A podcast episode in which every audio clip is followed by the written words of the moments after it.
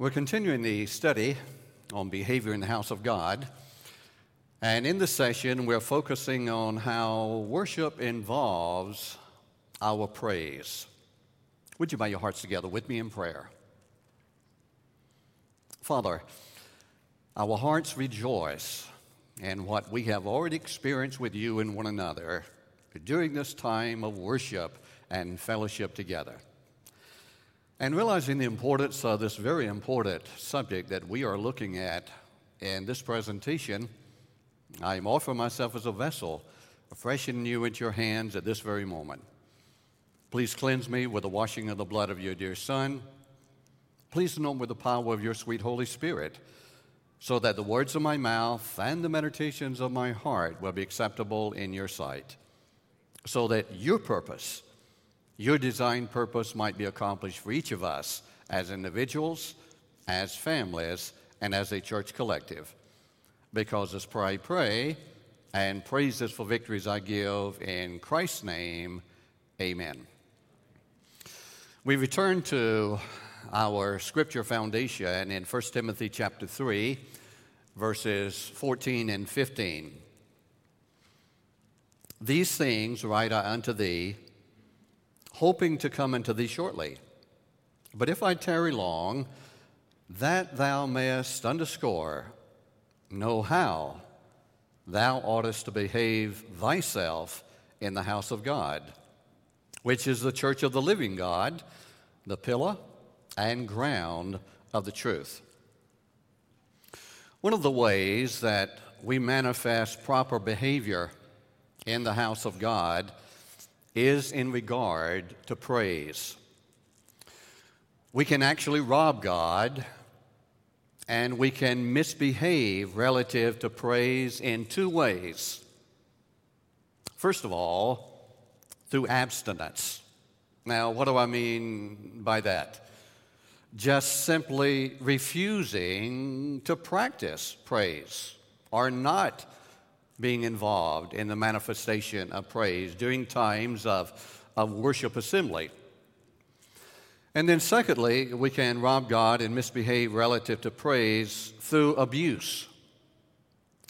Just as was the case with the church at Corinth, it is possible for a Christian congregation today to rob God of genuine praise in His house through abuse or through fanaticism.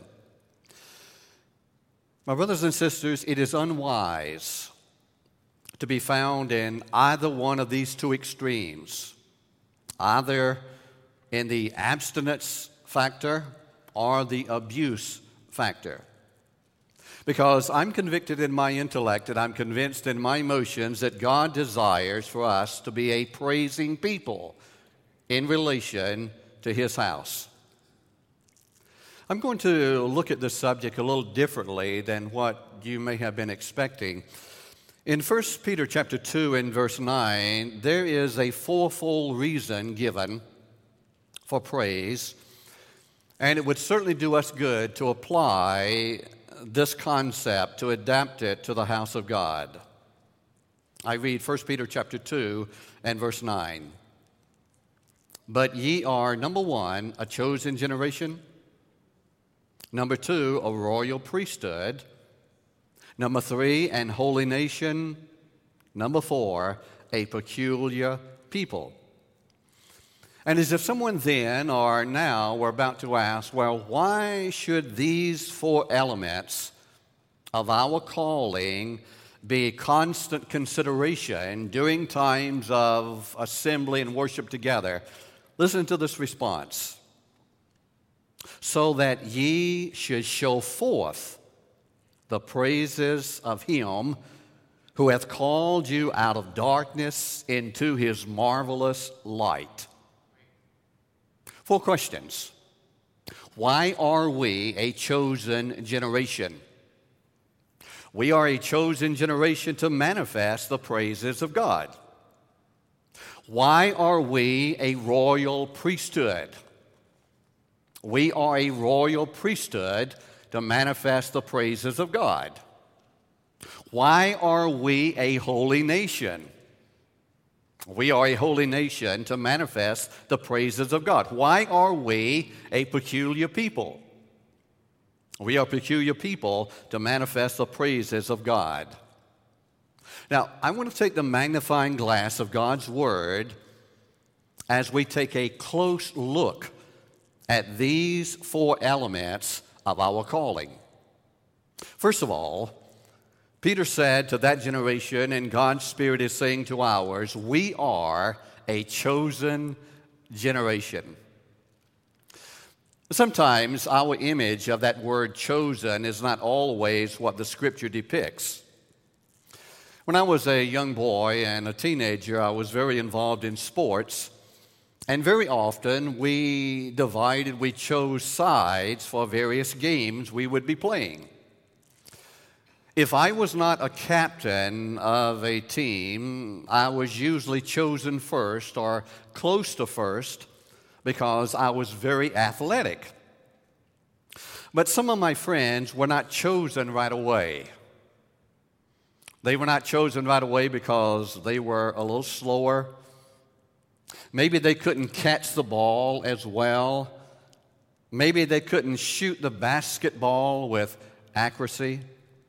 We chose, and we were chosen on the basis of performance, or at least our perception of performance. My friends, this, praise God, is not the determining factor for God choosing.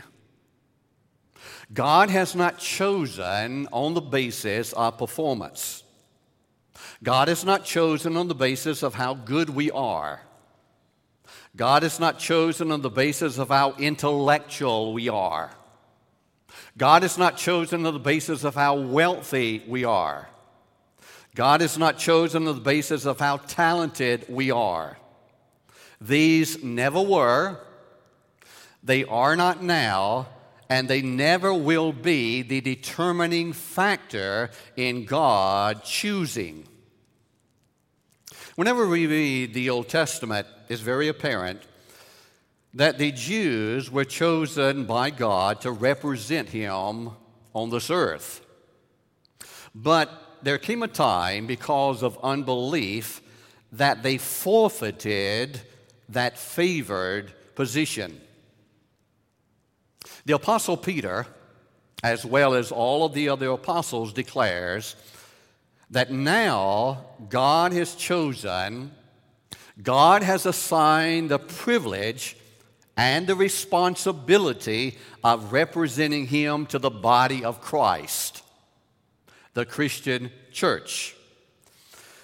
And the Christian church is composed of believers in Jesus Christ. Individuals who have accepted Him as Savior and Lord of their life and living. In the epistles written by Paul, he made it very clear, and I want you to follow me closely. He made it very clear that our choice of God's plan is the determining factor whether or not we are part of the chosen generation. Did you get that? Our choosing by God is based on our choice to accept His plan. Now, Jesus left no room for doubt in this regard. He told a story on one occasion about a king whose son was getting married.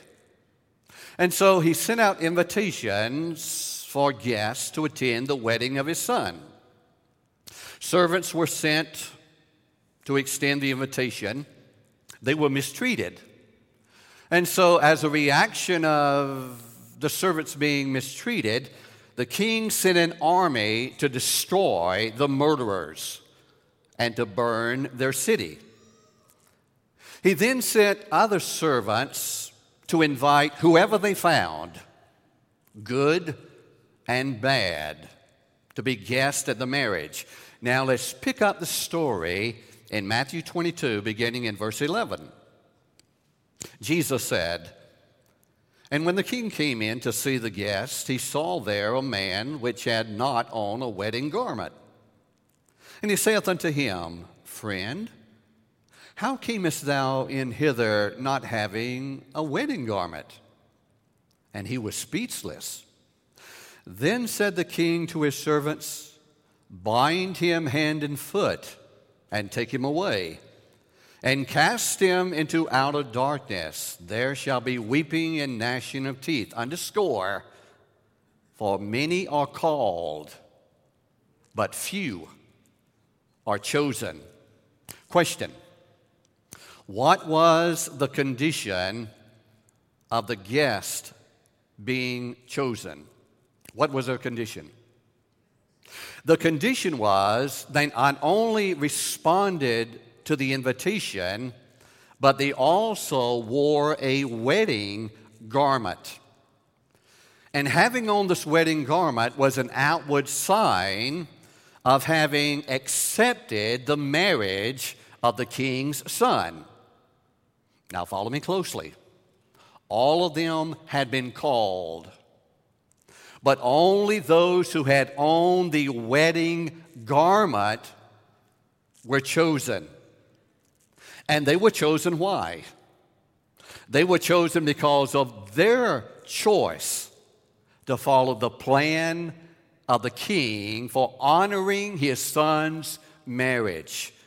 My brothers and sisters, because you and I have accepted the invitation of God, and we are allowing ourselves to wear the spiritual wedding garment of Jesus Christ. As unworthy as we are, the Bible says we are now a call, we are a chosen generation. And this is the attitude with which we must come to church, realizing that God has not only called us, but God has chosen us. Question, can you imagine the difference it would make in our church assemblies if we attended church with our minds and our hearts convicted and convinced that we are the chosen of God?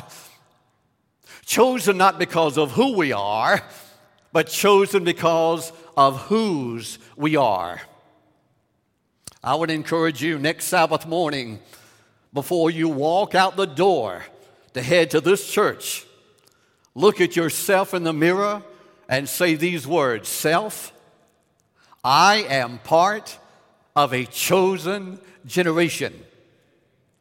You see, we can indeed show forth the praises of Him who has called us out of darkness into His marvelous light, as we understand that is one of the reasons why we have been chosen to be a part of God's elect generation. Next, Peter says to that generation and to ours that we are a royal priesthood. Now, as far as I know, I do not have any physical royalty in my family.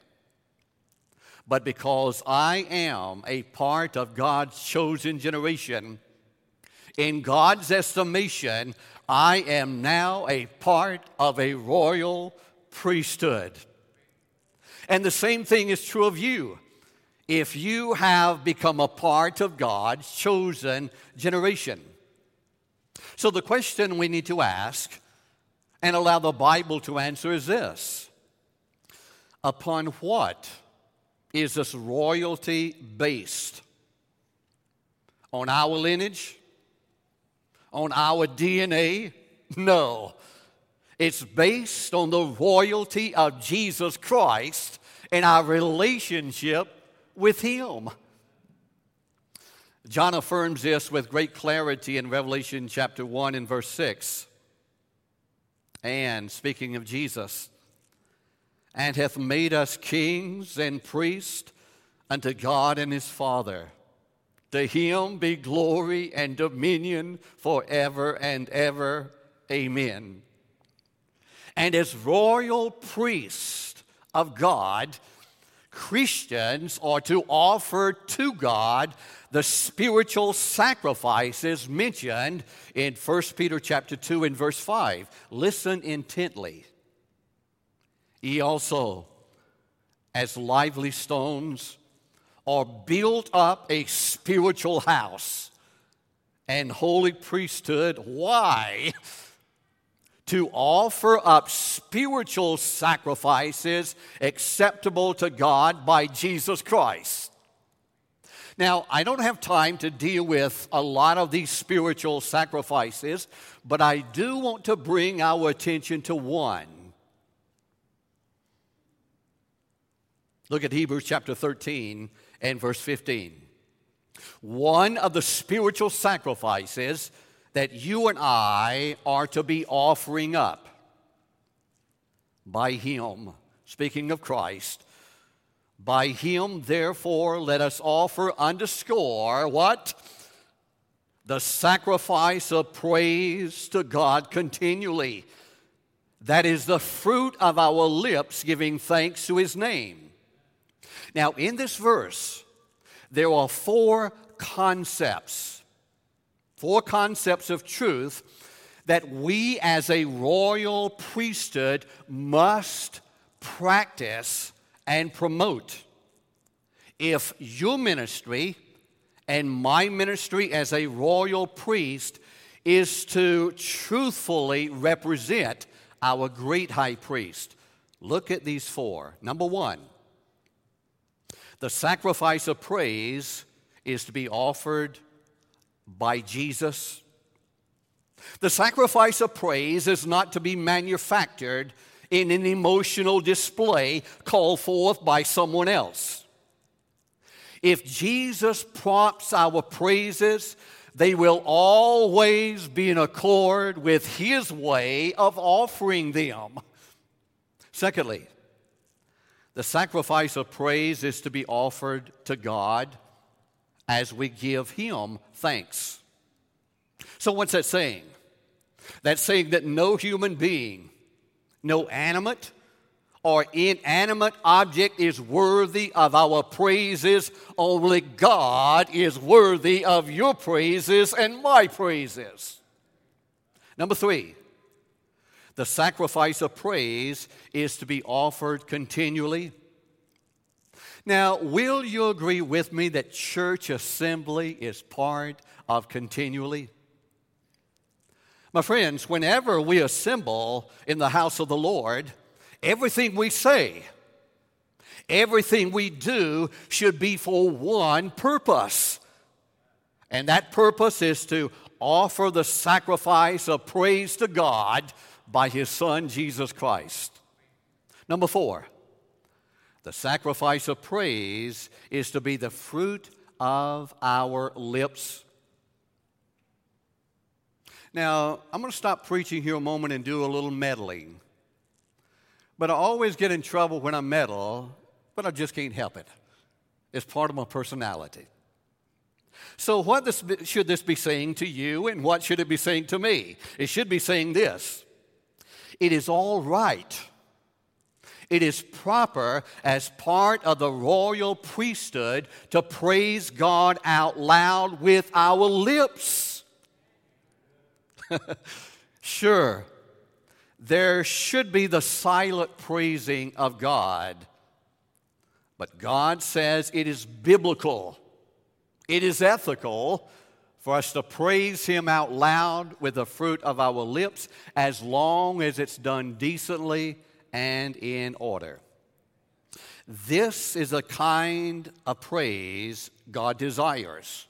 Now, is it really important to God? Look at Hebrews chapter thirteen and verse six. Before I ask, before I read the verse, let me ask you a question. How many of you want to praise God? And how many of you want your praises to please God? Do you? What pleases God? Look at it.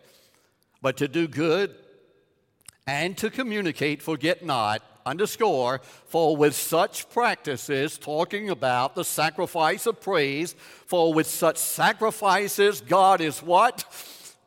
God is not just pleased, God is well pleased. Anybody here besides me want to make God well pleased? We do, don't we? Can you imagine the difference it would make in the times of our church assembly if we attended with minds and hearts convicted and convinced that you and I, as a royal priesthood, are to offer spiritual sacrifices that are acceptable to Jesus and by Jesus Christ. Next Sabbath morning, before you head out the door, look at yourself in the mirror and say, "Self, I am part of a royal priesthood." Next, Peter said, we're a holy nation. As a chosen generation, as a royal priesthood, as a holy nation, you and I have been called, we have been chosen by God to function as citizens that will be representative of His kingdom. What constitutes a nation? Two things. First of all, a free people. A people in bondage cannot be a nation. In order for, a, for to be a nation, its citizens must be free. And because Jesus has broken the shackles and bondage of sin, you and I can praise Him with lips and with lives. We can sing and we can shout the declaration that Christ made in John eight and verse thirty-six. If the Son, therefore, hath made you free, you shall be free indeed. What constitutes a nation? Not only a free people, but a constitution or covenant that is signed by establishers. In seventeen seventy-six, there was a small group of men who assembled with a purpose. And that purpose was to begin a nation, to establish a new nation. And so a constitution was drafted. It was signed and it was adopted. And from that constitution, the United States of America emerged as a free people from what they perceived as tyranny of European influence. My brothers and sisters, we have a constitution as Christians. And this constitution was signed with the precious blood of Jesus Christ. And we can shout with lips and with lives, Hebrews twelve and verse twenty-four, Jesus, the mediator of the new covenant. You and I, as a holy nation, are a free people. A free people who have a constitution that has precepts that are not written on paper and parchments that can be torn and discarded, but rather have been written on the tables of our minds and on our hearts. Can you imagine the difference it would make during times of church assembly if we attended church with our minds and our hearts convicted and convinced that we are a holy nation, a holy nation to offer the sacrifice of praise that is acceptable to God by Jesus Christ? Next Sabbath morning, before you head out the door, look at yourself in the mirror and say, "Self, I am part of a holy nation." Finally, Peter said that we are a peculiar people. Now, the idea that Peter was characterizing Christians as being strange or eccentric is not justified. In fact, that word used in First Peter chapter two and verse nine for peculiar literally means purchased, belonging to. Now, follow me closely. Jesus considers the Christian church to be, in a special sense, His, because He has bought the church. We as Christians no longer belong to ourselves. We belong to Jesus. Acts twenty and verse twenty-eight. Take heed, therefore, unto yourselves and to all the flock over the which the Holy Ghost hath made you overseers, to feed the church of God. And why is the church of God so special to God? Look at it. Which Jesus has purchased with his own blood. We are peculiar because Jesus has purchased us. First Corinthians six and verse twenty. For you are bought with a price. What is that price?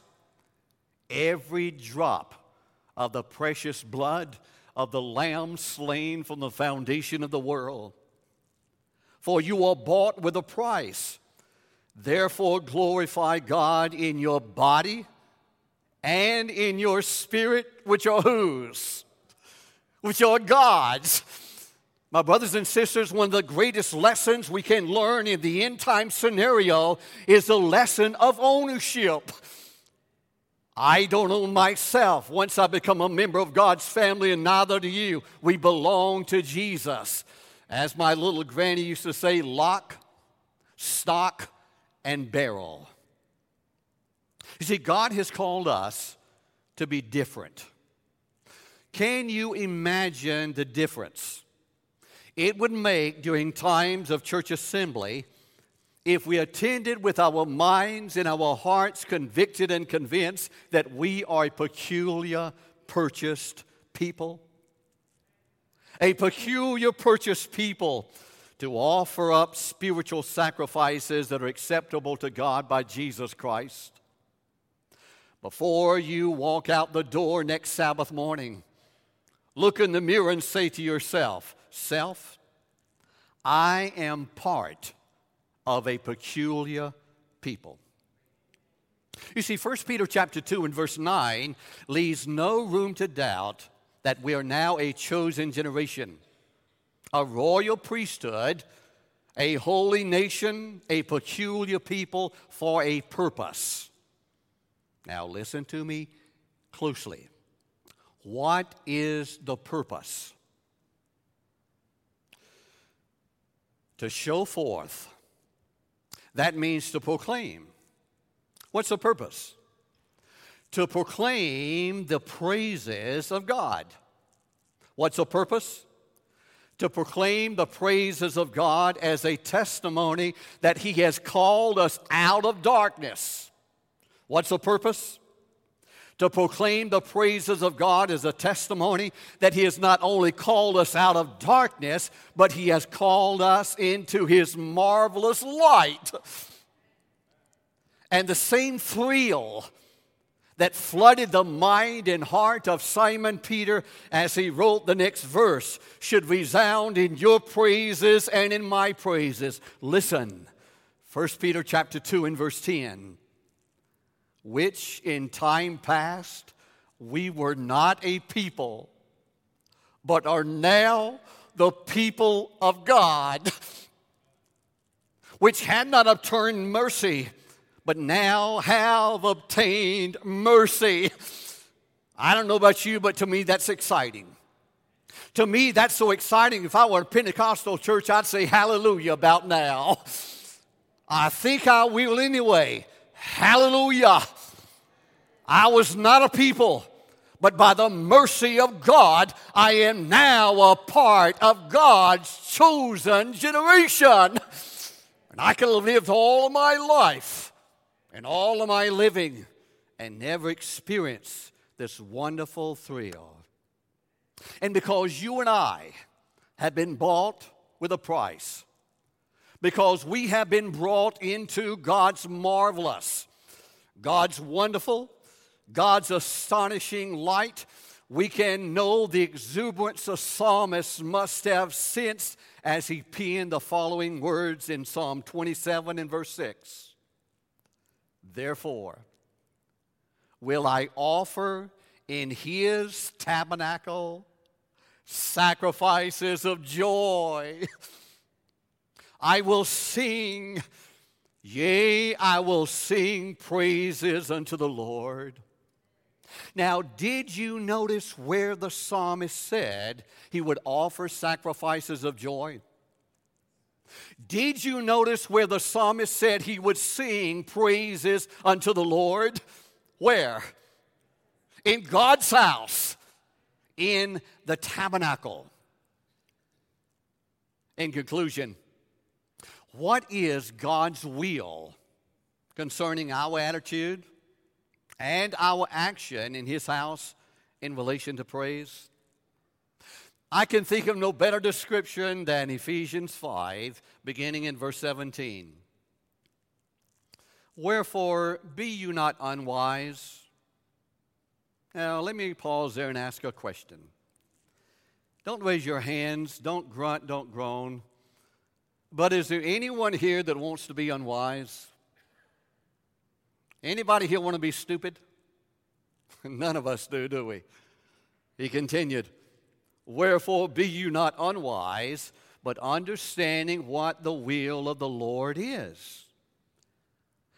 And be not drunk with wine wherein is excess, but be filled with the Spirit, speaking to yourselves in psalms and hymns and spiritual songs, singing and making melody in your heart to the Lord, giving thanks always for all things unto God and the Father in the name of our Lord Jesus Christ. My brothers and sisters, let us individually and collectively as a chosen generation, as a royal priesthood, as a holy nation, as a peculiar people, resolve with renewed determination that we will not be guilty of robbing God in regard to praise, either by abstinence or by abuse. I love what the psalmist wrote in Psalm thirty-three and verse one. Rejoice in the Lord, O ye righteous. And it says, someone were about to ask, well, David, why should we rejoice in the Lord? He resounds for time and eternity, for praise is comely or fitting for the upright. Are you part of the upright? Aren't you glad for that? As part of the righteous upright, through the righteousness of Jesus Christ, praise is fitting for us. Before I read from one of my favorite writers and what she was impressed to pen regarding praise and our assembling in the house of the Lord, I want to ask you three questions. And please don't raise your hands. Don't respond out loud. Question number one. In your mind and in your heart, do you believe that this, one of my favorite writers that I'm about to quote, was impressed by God's sweet Holy Spirit to communicate necessary guidance for we who are members of the body of Christ and are waiting His soon return in the clouds of glory? Do you believe that? In question number two, in your mind and in your heart, what is the evidence that we understand the Word of God spoken in a public assembly during a time of worship for the purpose of worshiping God? What's the evidence? And question number three, in your mind and in your heart, am I smiling? Is this local church, University Parkway Seventh-day Adventist Christian Church, is this local church walking in the light? Now, it's one thing to have the light and know the light, but it's another thing to walk in the light. On the basis of those three questions, I want to read from Testimonies for the Church, Volume five. There's an entire chapter titled, Praise Ye the Lord. I would encourage you to read it often. Quote, praise the Lord in the congregation of His people. May I read that again?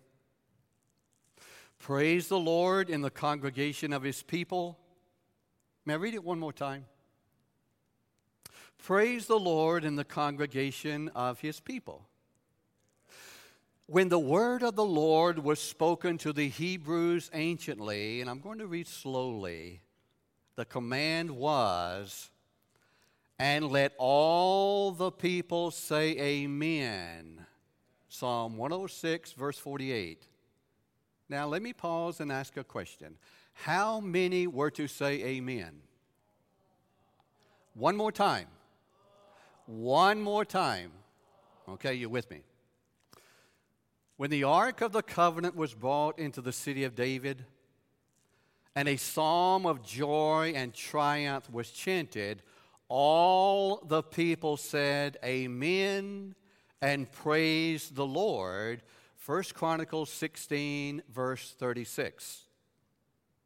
Remember question number two I asked a few moments ago? What is the evidence that we understand what's going on during a time of assembly? Look at this. This fervent response. Now, what does fervent mean? A little excitement about it? Not blasé, definitely. What is the fervent response? Saying amen and praising the Lord. She says this fervent response was an evidence, and still smiling, that they understood the word spoken and joined in the worship of God. Do you believe her? Abstinence or abuse? Those are the two extremes. We need a balance. May I read it one more time? This fervent response was an evidence that they understood the word spoken and joined in the worship of God. Next paragraph. There is too much formality in our religious services.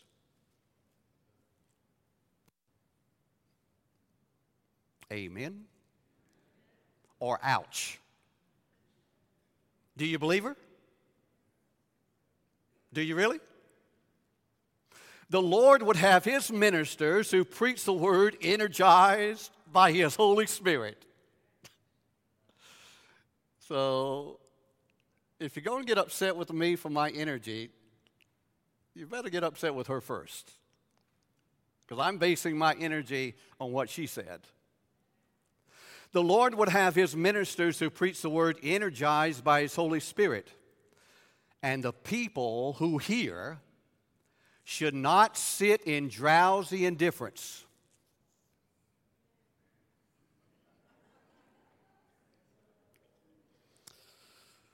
Whoa. Do you believe her? Or stare vacantly about,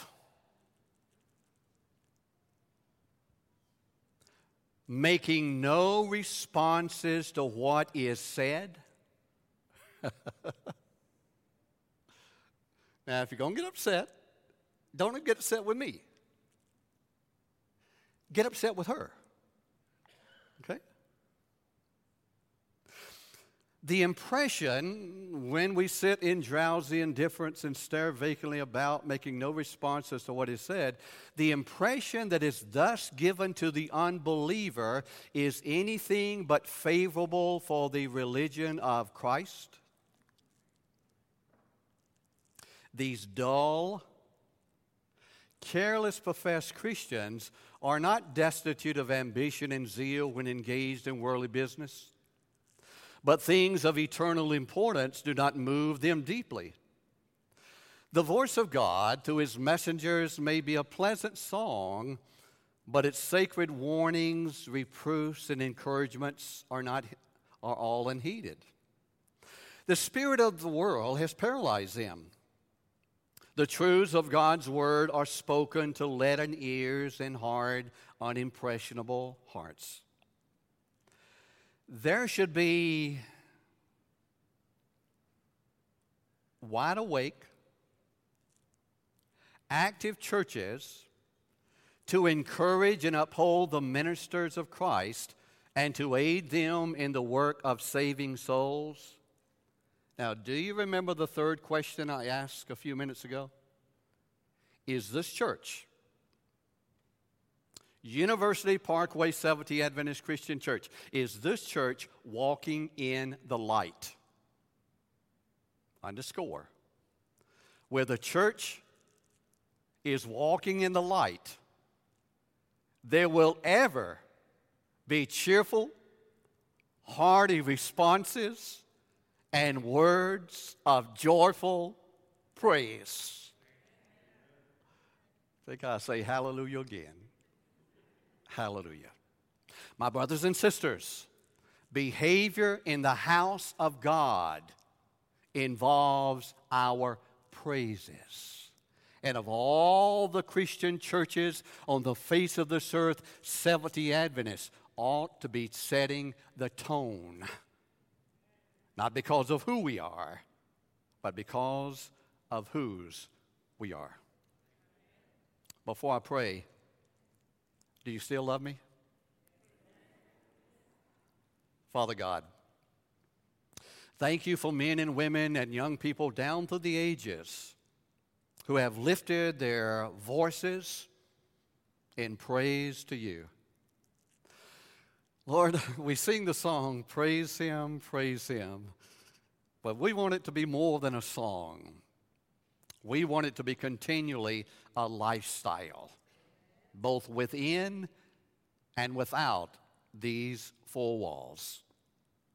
Help us, dear Father, to determine that we are going to be a praising people, so that when we get to the other side, we will not feel out of place, but we will join the ranks who have come from every corner and every generation to look upon your face and to give you praises for being there.